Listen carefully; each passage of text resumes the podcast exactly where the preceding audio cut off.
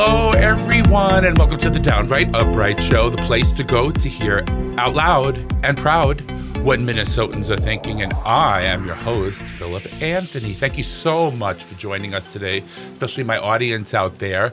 And I also want to thank my guest and make sure that you're feeling fantabulous. You know what fantabulous is? Well, I'm with you, Philip, so how could I not feel fantabulous? Well, it's fantastic and fabulous put together twice as nice. Save Perfect. time, you know, it's a right. we want to do that. Too much is never enough. exactly. Anyway, uh, so um, as usual, I always introduce my guest, and today's guest is the Reverend Dr. Patrick Shebeck. Did I? You did. Is that perfect? You said it correct. All right. The senior pastor at St. Paul Reformation Lutheran Church. Welcome, Patrick, to the Downright Upright Show. Thank you. Thank you so much for coming. I'm glad to be here. And, sp- and, and I know this is a busy month for you at your church. It's Christmas month, and It is. and finding the time to come here was really nice of you. So thank you. You're welcome. You bet. So, as usual on the show, before we get um, into your serving as a senior pastor at St. Paul Reformation Lutheran Church, that's a mouthful, isn't it? It is. It is a lot. it is. I would like to learn about your beginnings, like where you were born, raised, went to school, and how it all started for you. And if you want to throw in some memories, feel free uh, about during that time. Uh, I was born in Edina. I grew up in Minnetonka, so I field a lot of Edina jokes um, quite frequently. No, I have to take this off. It's getting warm in here. Um, I did my undergraduate work at St. Olaf College in Northfield. That's a very, very prestigious school, isn't it? Well, it's a good place um, for the most part. And then I did um, my graduate work at the Lutheran Theological Seminary in Chicago. And then my doctoral work at the Catholic Theological Union, also in Hyde Park in Chicago. Um, so a lot of school. Um, and now um, I am in my second call, what we call our calls in the Lutheran Church. So um, St. Paul Reformation is my second big boy job. Um, and I've been there for almost 10 years, where I um, am responsible for serving that congregation and also working with students uh, from Luther Seminary who are preparing for ordination. So I've worked with students from there and from the Lutheran Seminary in Chicago. Is So it a very large congregation, uh, your church? large is relative. True. So um, Protestant congregations tend to be smaller than Roman Catholic congregations, just as a general rule. Right. right. Um, but there are a lot of Lutherans here because, you know, the Twin Cities is like the Salt Lake City of Lutherans. Mm-hmm. And so, what is considered to be a medium sized congregation here, which St. Paul Reformation is medium size, would be huge in other parts of the country. So, okay. Um, I think that we're medium sized. Sometimes they think that they're small, but they don't know what small is because they've not been in other parts of the country many times. And there are some really, really big Lutheran congregations um, in the Twin Cities and up into North Dakota. So we're, we're medium size, I would say. We're just, you know, digestible. That's a good word. Before we, uh, before you began your journey as a pastor, you were involved in church music because my husband had told me this. Um, he's in church music as well, so maybe that's where you kind of like hooked up, kind of, you know. Right. I was a church musician before I went to seminary. So I um, served Episcopal and Lutheran and Roman Catholic congregations in the Twin Cities. Were you an organist? I am. Mm-hmm. Oh, you could still play. The Yeah. org- Well, I you know if you can't play it right, play it loud. That's my motto. Okay. Um, And that was a great job, but I did not feel like I was necessarily called to that work. Plus, which I was a really lazy musician. I kind Meaning? of I kind of half-assed it a lot of the time. Really? Yeah, I just would kind of hope for the best, and you know, I wasn't really practicing as much as I should be or paying attention as much as I should be because I didn't feel called to do that work. I mean, I was good at it, I could do it. It was fun. I didn't really have to worry about a whole lot. Was it a springboard though for you uh, uh, uh, to go from church music into past- being a pastor at a church? I mean, I think it was helpful in that I realized during that time that that was not what I was being called to do. So I was, um, I think people don't, my experience is that people don't generally sort of decide that they want to be clergy. I think this is probably a common theme for any clergy person that you would talk to. Like, people will say, Well, when did you decide to become clergy? And the answer is, I didn't. Um, you know, I think it, it, was sort of, you know, you can run, but you can't hide.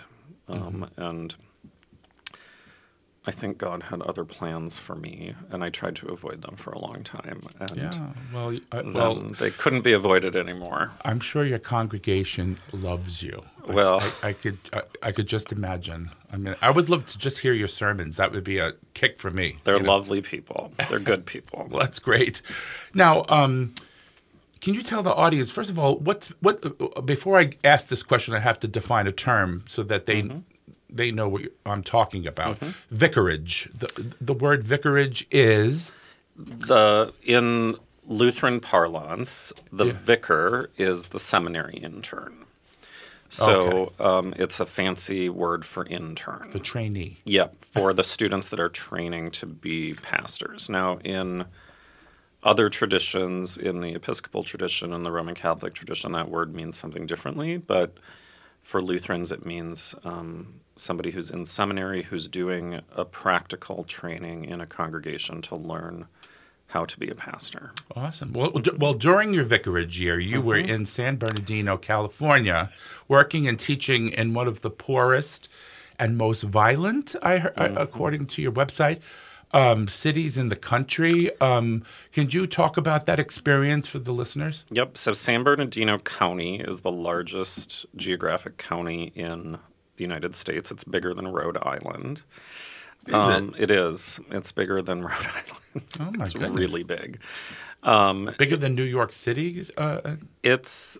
I mean, not people wise, but geographically. Okay, geographically. Yeah. Okay. Um, so area. Yes, area. Mm-hmm. San Bernardino County is about the city of San Bernardino itself is about 55 or 60 miles east of Los Angeles, directly east. Um, and San Bernardino is an outer ring suburb of LA. I mean, LA is so big that 60 miles from downtown is still a suburb, right? Mm. Um, nobody in Minnesota knows anything about San Bernardino except for the song um, about Route 66. Oh yeah, get um, your kicks. Get your kicks on Route 66, yeah. and it's route. Right, and San Bernardino. right, sure. and San Bernardino makes an appearance in that song, and people think it's lovely. They're like, "Oh, this must be a wonderful, lovely California kind of place with like palm trees and orange trees and." beautiful people running around. It is not that. San Bernardino is the armpit of America. Oh my goodness. Um, it is really, really poor. It has a lot of crime and um, just lots and lots of dysfunction, and has been that way for quite some time. And the people that were there, particularly that were involved in crime, lots of gangs, um, were kind of the B team gang members. Like they couldn't make it in LA, so they went out to San Bernardino. I mean, the standards were a little lower. Um, but I worked at a congregation there that is an agency of the Lutheran um, Synod there, which is the same as the diocese. Um, and we ran a homeless shelter. We ran a clinic for people living in homelessness. I was the chaplain to a, a group of people who lived in a supportive housing program who had HIV that we worked with. We had about probably 30 of those people, and then there were after school programs and all kinds of stuff. It was really more of a social service agency than a congregation in the traditional sense of the word. And I have a lot, a lot of good stories from San Bernardino. I sometimes wonder how it is that I'm still among the living after having lived in San Bernardino for a oh, year. Boy, you mean like you, your life was threatened? multiple times? Uh, yes, I mean it was that was sort of on the daily. Like you got um, wow. used to encountering people on a lot of. Um, Even with your collar on. Even with you the were, collar on. You were a pastor. They oh yeah, that didn't matter. Oh yeah. boy, So that is pretty rough, I would say. yeah, lots of substance abuse, lots of um, Well, that could be part of it. Yeah. right, Absolutely. Mental health. right, right. You know, lots of mental health issues in those days. So that was almost 20 years ago now. Um, particularly the people that were living in our HIV supportive housing program. Uh, HIV treatment was much different than it is now. It was much more um, complicated than it is now. So pharmaceuticals have come a long way since then. So we worked with those people to make sure that they were med compliant, that they were. Um, in many cases, sometimes the way that they had contracted HIV was through needle sharing that they weren't using, that um, they had safe places to be at night, those kinds of things. But Mhm. sometimes jails and prisons in California are not like they are in Minnesota. They're quite a bit more um, Yeah.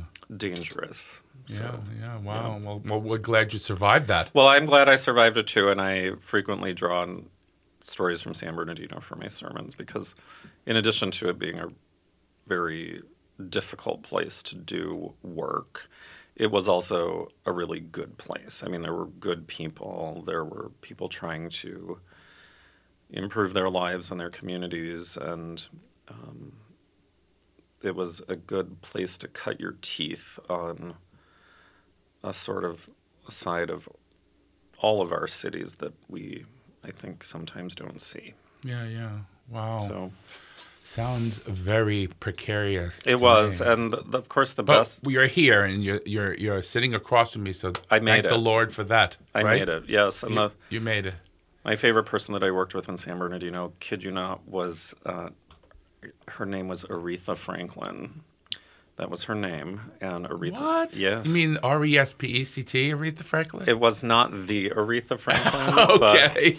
I was gonna say it was a Aretha Franklin, and Aretha Franklin. Um, Wow. I didn't know anybody else had that name. It, it was, indeed, in San Bernardino, there is another Aretha Franklin, and she uh, She's amazing. she was amazing. She referred to me as Pastor Sugar Lips, and I explained to her that maybe that wasn't a professional way of addressing clergy, and she continued to call me Pastor Sugar Lips nonetheless. Uh, so so it was she was a good person. So, um, moving on to um, how important it is for your community um, to have a church like yours that welcomes all. Now, uh, full disclosure, as you know, Mm-hmm. I am a gay man. Shocking, Shocking. Mm-hmm. And you are a, gay man. and you identify as gay, right? Yes, indeed. So, uh, how can you tell the listeners? Obviously, you and I know how important it is for validation, but can you tell uh, the listeners how you know being welcoming draws people in back to church life? So the congregation that I serve has been doing ministry with GLBT people since the late 70s, which was quite early as far as religious institutions. Um, St. Paul Reformation founded or was the first uh, publicly identified welcoming Lutheran congregation in the country to get what is called a reconciling in Christ designation. Yeah. RIC, right? Yep, and mm-hmm. RIC is a public way of saying that this congregation is open and welcoming to GLBTQIA plus persons. And St. Paul Ref was the first of those. So we have our little certificate hanging on the wall. So you guys were the first church we were to the be first RIC. one. Yep. Oh, congratulations! It That's was amazing. Yeah, it was 1983, I believe, 82 Wow. or 83. Um, St. Paul Ref has had a long history of welcoming GLBT people. Um, in 2001, before the rules of the denomination had changed to welcome GLBT people, uh, St. Paul Ref illegally ordained an associate pastor. Her name was Anita Hill, and ended up getting kicked out of the denomination. Anita Hill. hmm I know, and Aretha Franklin. Yeah, where, where you coming up A with lot of the names? celebrities, right? They're all celebrities. Um, Next thing you to tell me, and Barbra Streisand. right, right. She's a member. She's a member. She's a member. yeah, yeah, yeah. Anyway, Um, so the congregation ended up getting kicked out of the Evangelical Lutheran Church in America, which is our parent denomination. Um, but it was well, debate was raging within the denomination to change the position on welcoming GLBT people. And to their credit, St. Paul Ref continued to go to all um, events of the denomination and continued to pay our benevolence and do all of those things and sort of showed up for everything, which I think was a really clever strategy because it was sort of like, well, we're not leaving, so you're going to have to deal with us. oh yeah. Um, and then in 2009, the Evangelical Lutheran Church in America, or the ELCA, which is the largest Lutheran denomination in the country, Yay. uh, yeah, voted in um, Minneapolis actually at the convention center to um, have a much more welcoming position for GLBT people, particularly um, to allow GLBT clergy to be married um, to their partners and hence you're there. and hence I'm there. um, and so I was ordained before that, but I was in the room when that vote was taken, and it was Really? yeah, it was it was something. I, I it was you could hear a pin drop between between the time that the vote had been taken and the tallies came up on the screen, and there were a lot of people who had worked very hard for that day. Um, people who had worked much harder than I have worked for it, um, and their work was finally realized with a church that was, I think, open to new things that God was doing. And now it seems like there's a Lutheran gay pastor on every corner. So, um, you know, we're not the unicorns we once were. But all of this is to say that to your initial question, which was about welcoming, that there are specific ways to do ministry with GLBT people. And one of those is that very frequently, um, those of us that have been sort of born and raised in mainline Protestant liberal denominations, the Lutheran Church or the Episcopal Church or something like that, forget that there are very, very large and very influential um, pockets of American Christianity that are very opposed to welcoming GLBT people. And I'm at an ELCA church all day long, every day, and so I forget that because the people that are coming in our doors would never, they would, the people that visit us just assume that any congregation they would join would be welcoming. They won't go to one that isn't Yeah, yeah. but we also receive a lot of members who um, I affectionately call them refugees who have kind of washed up on the shores of the Lutheran Church from other places that have been really hurtful to them and really um, damaging in some way. And so sometimes ministry with GLBT people really requires a building of a level of trust that has been destroyed by the church. Some GLBT people are not willing to participate in religion in any way, shape, or form because they have been so burned, right? Right. Um, and that's a pastoral reality, right? You don't keep. Um, it's a harsh term, but this was used in a seminary class I had once. It's not good to keep courting courting your ra- or your rapist. It's not good to keep courting your rapist, right? So you don't I get the I get the analogy. analogy. Yeah. So you don't keep going back to um, religion when religion has really hurt you. Um, that's why welcoming congregations are so much more important, right? Is that I don't want the narrative to be one of abusive um, shaming or uh, exclusivity. And there are congregations that are very welcoming and Absolutely. more every day. Yeah. I mean, there have always been gay people in the church. Like, you know, where Yeah. do, where do you think the pretty comes from? I mean, all this, all those vestments. microphone And, moved again. See what I mean? It, it gets Yeah. mad at me. It doesn't like me. Um, uh, I didn't even prepare this, but I, I want to know did you ever hear of that movie? I think it's 1946, the movie. yes, when the I now, saw it. Mhm. that's going to be revolutionary Mm-hmm. because in the movie, it talks about Yep. that homosexuality, the word homosexuality was just put in the Bibles in 1946. Right, It wasn't. It was. It was supposed to be something else. right.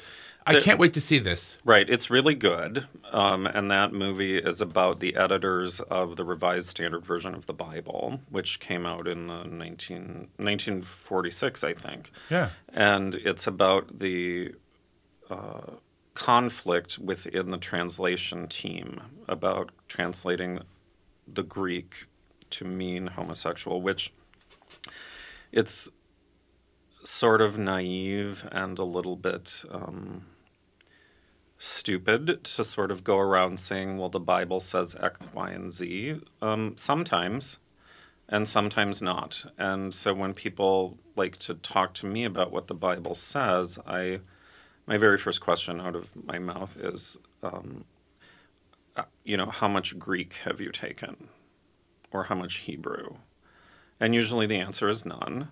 Mm-hmm. And the truth is that in the original languages of the Old and New Testaments, words can mean very many things. They don't necessarily mean the exact meaning that a team of translators chose. Yeah. So in that case, the word that was that was chosen, homosexual, has about 18 other meanings. Mm-hmm. And every translation team of every Bible has to make choices. So you're never reading the Bible, you're reading a translation of the Bible. Yeah, yeah, yeah. And that means that choices have been made about yeah. how words appear. And that was certainly an example of a choice that was made that had very far reaching consequences Right. for many people's lives and many families who thought, well, this is what the Bible says. Yeah, yeah. Well, I'm going to move on Yeah. to because we. I wish we had a two-hour show with you. You're amazing. Um, I get the impression personally that Mm-hmm. uh, Pope Francis is trying to slowly become a welcoming pope. I, Yes. I, I'm getting that impression, but the people around him, the, the old cardinals and you know the the old fogies, I call Mm-hmm. them, they're kind of you know bumping him. So what do you what is your opinion about that? Because I feel that because he he came out many times to support our community. So Yeah, yeah. what do you feel about that? So I, I actually really like the Pope. I think he's lovely. Um, I think he's in many ways trying to push the envelope as far as he can and as hard as he can in the Catholic Church. Uh, the Catholic Church is really, really, really big. And so Yes. to get um, you know some more openness there is more work than even one pope can do. Um, the reality is that there are gay people in every church. There are gay people in the Catholic Church. And it's just, I mean, you can bury your head in the sand for how long you want to, but it's not going to make that fact change. So I think his questions about how do we provide pastoral care for GLBT people is certainly an entree into larger conversations that hopefully will result in a greater openness amongst our Roman Catholic brothers and sisters. Yeah, yeah. My fear, though, is the his successor. Right. This is the problem with the, you know, the. Right. It's like the United States. You know, we had a wonderful president, Barack Obama. You know, and then we, Mm-hmm. Right. the pendulum Right, swung right. all the way to the other side. So I'm afraid that that may happen. So we have to just, you know, pray that it doesn't, and that we have someone Yep. much more welcoming, even Yep. more than uh, Pope Francis is. Yep. Anyway. Yep. So the following issue has been an issue I've had on my mind uh, for a very long time since our government has provided almost no help to drug addicted, mentally ill members of our community. What do you think the leaders of the faith community can do to improve the lives of people in those situations? Can we? Can the church be a substitute for the lack of, of, of work that's being done by the government? Sometimes, and sometimes not. So I hear sometimes out of very um, conservative politicians that they don't want to fund social services because they feel like that's something that churches and private entities should be doing. Mm-hmm. And when they say that, they've clearly never worked in a church on a shoestring budget. Like the church does not have enough money to be doing that, but we do it anyway, right? So it's it's an excuse for not having to fund things. Just mm-hmm. make the churches do it. Well, we can't compel anybody to give to the church, you know, in the same yes. way that the government can compel you to pay your taxes, right? Um, I think that the churches, the church can't solve every problem, but the one problem that we can solve is welcoming people and giving people a place for community. And certainly during the pandemic for the last three years, um, we know that people are lonelier than ever. We know, I mean, the church does studies. You'll you, medical practitioners know that people are more lonely than they've ever been, even for all of our social media contacts. Virtual community is not the same as real community. Um, You're right. And having to be in the messiness of human community where not everybody agrees with you on everything is mm-hmm. perhaps one of the ailments of the United States these days, right? Like I, I kind of live in my echo chamber, mm-hmm. and we all do, right? I don't, you know, but when you have to be in a real church community or a real community of any kind, whether it's the bowling league or the swim team or whatever, right?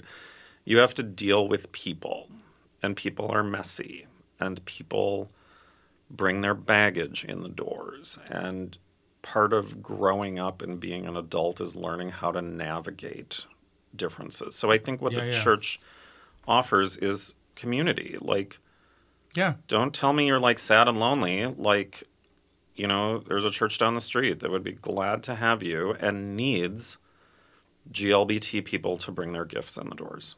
Yeah, like, yeah, yeah. God gives those people specific gifts that the world needs. So quit whining and go make the world a better place. Yeah, beautifully said.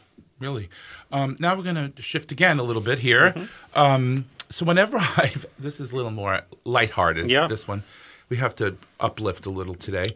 Um, whenever I've attended Twin Cities Pride, I've noticed that your church always shows up to support and validate the LGBTQ community and you even give out. Now I'm gonna have to beep this because we he's ready to laugh. Yeah, uh, I have to beep this, friends, because it's a little risque, right. as they say. Um, you even give out stickers to everyone that passes you, right? Mm-hmm. Yes, we do. And the sticker says, "All Christians." Right? No, not all Christians. Not all Christians are assholes. Oh, all right. Mm-hmm. we'll have to maybe we'll have to beep that out. I don't know. We'll have to ask uh, higher powers. You can say that. oh, oh, I could say that. Oh, pu- perfect. Okay, a holes. I call them. Yeah. Um, what was your res- so? My question is basically, what was your response from the the attendees People to the, love those it. sticks uh, stickers? Sticks. They love it. They love it. I mean, I always wear one when I go there. Yeah, we hand them out. We run out every year. We get people that want to order them off our website. We get like we get inundated. We get people that say every year I've been looking for these all day in the park. Mm-hmm. Um, it may seem sort of crude, but no, it isn't. I don't think it's crude at all. I think you I mean, hate being hateful and dehumanizing is people crude. is crude right. and hateful. Right. Yes. I mean, you speak the language of the people you are serving. And mm-hmm. for many people in the park at Pride who have been told they are not welcome in religious communities, that sticker yes. is the good news. Yeah. What what do you, what do they want you to put? Um, all Christians are poo poo heads. Right. I mean, it's, it's stupid, like... right? And you know, the people that are kind of like clutching their pearls at that in the yeah. park, I'm like, well, did you see the guy on the leash over there that's being led around by his master on his hands and knees? Like, this is my sticker is by far the least offensive thing in this Uh, park. uh, absolutely. Yeah, yeah. And I have a I have a recommendation for you. Though. Yeah. And this is just my thing, but you could tell me whether you Yeah. you, you would do it or not. yeah. Why don't you make merch We with have that merch. that that merch? The money you make from the merch will support the church. Have all Christians on beep on a T-shirt or a mug. What do you Yep. think about that? A magnet? So I think that's a great idea. What complicates that a little bit is that um, if nonprofit booths are selling things in the park, there's a different category of fee that they charge us. So it goes way up. So oh, really? Yeah. So if you're giving stuff away, great. You get to pay next to nothing to be in the park. But if you're selling anything, then your vendor fee is like sky high. What if you just say So there's what- a recommended donation fee for this shirt? Well, this is what I've heard some other religious congregations do, and that might be worth thinking about. Now we refer people to our website, and so you can go to our website, and there's a little shop, and you Mm-hmm. can get the T-shirt and the beer mug and the Yeah. you know the tennis shoes that say not or a all, fan. or a fan that say It not says all it. Christians are assholes, so that you can wave it um, in front of your crazy uncle at Christmas time. Thanksgiving and Christmas. Right. Yeah, yeah, yeah. Well, and maybe you can come up with another slogan. That'd be great. well, the no, other, another one beside. I love that one. You can't get rid of that. That's for a couple years we handed out stickers that said "Straight and narrow is not the only way to heaven," Oh wow! which was pretty clever as well. I love that. Yeah, it was great. Yeah. Well, now, Patrick, we have come to the part of the show I like to call the shift. Okay, the shift. The shift. Make sure you say the F because if you don't, we have problems. Okay. The shift. The shift. Shift. Shift it. And the reason I call it the shift is because we shift the questioning away from your personal journey as a pastor, and we talk about your opinions. Oh, perfect. On I have cur- lots of them. on current event. I know. All pastors have lots That's of why opinions you about are the perfect guest to be on this show. Um, so, as you may have heard, the Republican Party, especially the new speaker, Trump's Little Johnson, we call him. You know Trump's Little Mm-hmm. Yeah. Johnson? Oh, yes. Okay. Um, has tried to incorporate his definition of Christianity into our government at every turn. Mm-hmm. How dangerous do you think Christian nationalism would be if it was, you know, incorporated in our country, in our constitution? Yeah, Christian nationalism is extraordinarily dangerous, and I agree. Um, I will say that it's Christian nationalism is dangerous for the country, obviously, right? Like there needs to be a separation of church and state. But I speak about this as a person who works in the church, and I will tell you it's dangerous also for the church, right? It is the church needs to be protected from Christian nationalism, not just the country um, when the church gets into bed with power, it loses its authority to speak with a moral voice.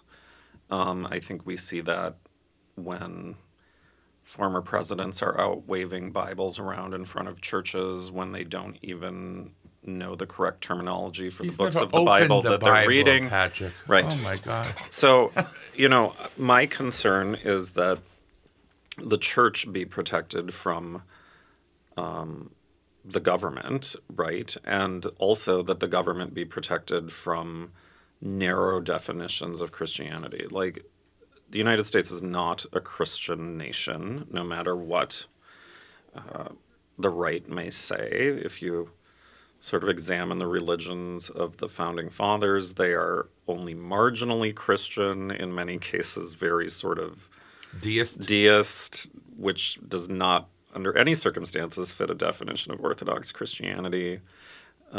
no. I, you know, it protects the church to not be in bed with power, and it protects the nation to not be in bed with the church. And, and can't the uh, these churches that are like what's a good what I don't want to offend the churches, but I don't like to say fundamental. Is it like fundamentalist? Is that- evangelical sometimes. Okay, all right. Um, do you find that those churches Mm-hmm. will communicate with you that you're not really Christian because you're teaching X, Y, and Z? Oh yeah. Uh, have you had encounters with Mm-hmm. Yep. people like that and Yep. pa- other pastors that Yep. You have. Yep. And uh, can you um, briefly talk about like what they say to you and what you say back? So we have a fellow who comes and pickets outside of St. Paul Reformation occasionally. He hasn't been there for quite some time, and he is, I think, affiliated with Fred Phelps and his group Oh in God. he Topeka, died Kansas. though, didn't he? Fred Phelps. He did, but he's still got his little minions running around. right. Yeah. Yeah. Mhm. Um, this fellow comes and pickets a lot of the Lutheran churches and the Episcopal churches in St. Paul. He's quite good at standing not on our property. So he stands on the street corner, which is city property, and he uh, holds large signs that say all kinds of terrible things. Does he have a bullhorn?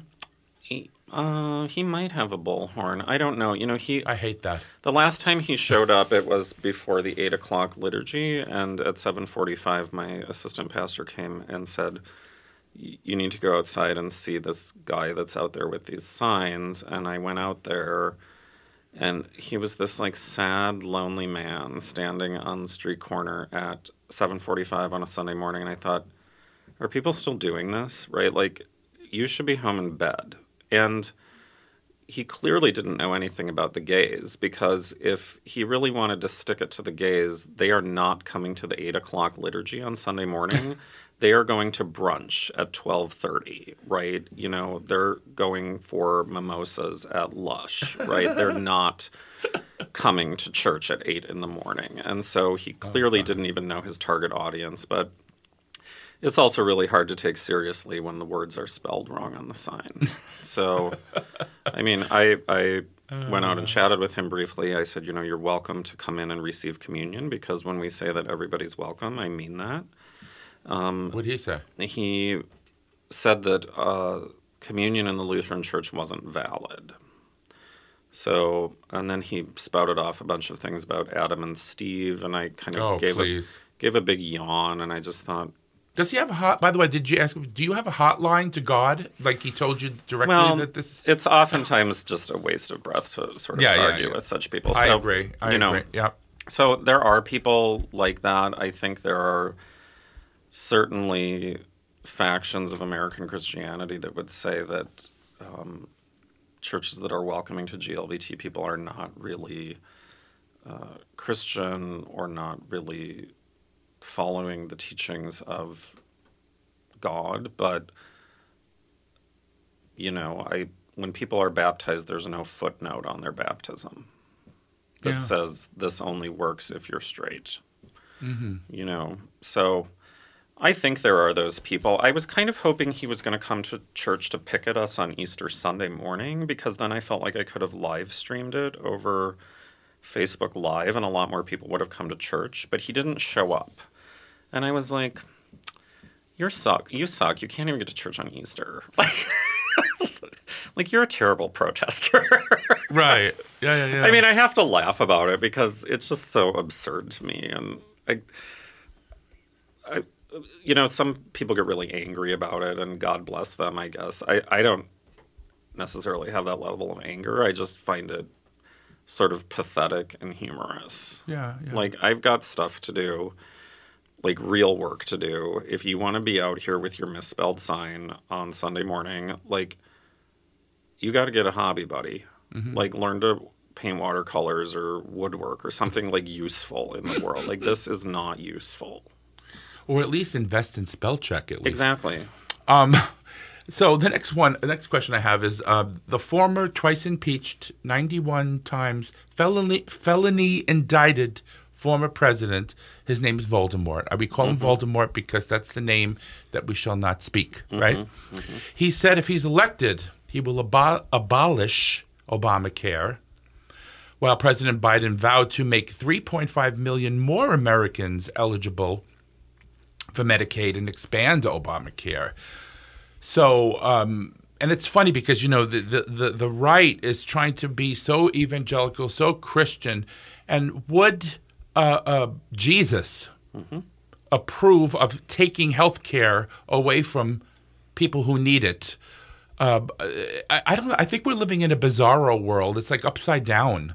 Like the left is considered we're like evil and incarnate and we're like we're vermin, as he Mm-hmm. said, also called us, you know, which was a very dangerous Mm-hmm. um, uh, term that Hitler actually used. And um, we're trying to give people health care. Why is that considered dangerous? So Right. take I mean, the ball and run with it. you know, I think if you're going to be a Christian person, you have to uh, acknowledge that many of the stories in the Gospels are about health care. I mean, they are situations where Jesus is healing people. Exactly. So, um, if Jesus is the example and Jesus goes around giving people free health care, which he does, um, Yes, you know, you can blame it on Matthew, Mark, Luke, and John if you don't like how the story goes. Mm-hmm. Um, you know, health care is a fundamental human right, I think. I think the Christian tradition would say that. Everybody has the right to be healthy and cared for and flourishing, and that's part of what we would say theologically is the dignity of the human person. Every person deserves that because they are human and because that's part of how we value humanity, right? So, I mean, I I don't know why you'd want to take health care away from people. That's stupid. Like, it's just a talking. And I think that, you know, I had a particular member I can remember in my first parish who died of ovarian cancer, and it was right before Obamacare got passed. And Oh, she no. was she was this woman who she had a lot of problems, but she um, had no health insurance. And what ended up happening was she couldn't go to the doctor. She couldn't get health insurance, like because she had a pre-existing condition. There were all kinds of things that prevented her in the former times from getting help, and she ended up dying. So, do people really die because they don't have health care? Yes, they do. Like I can tell you their names. They are my parishioners. Um, and that is not compassionate. That is No. not um, Christian. That is No. not.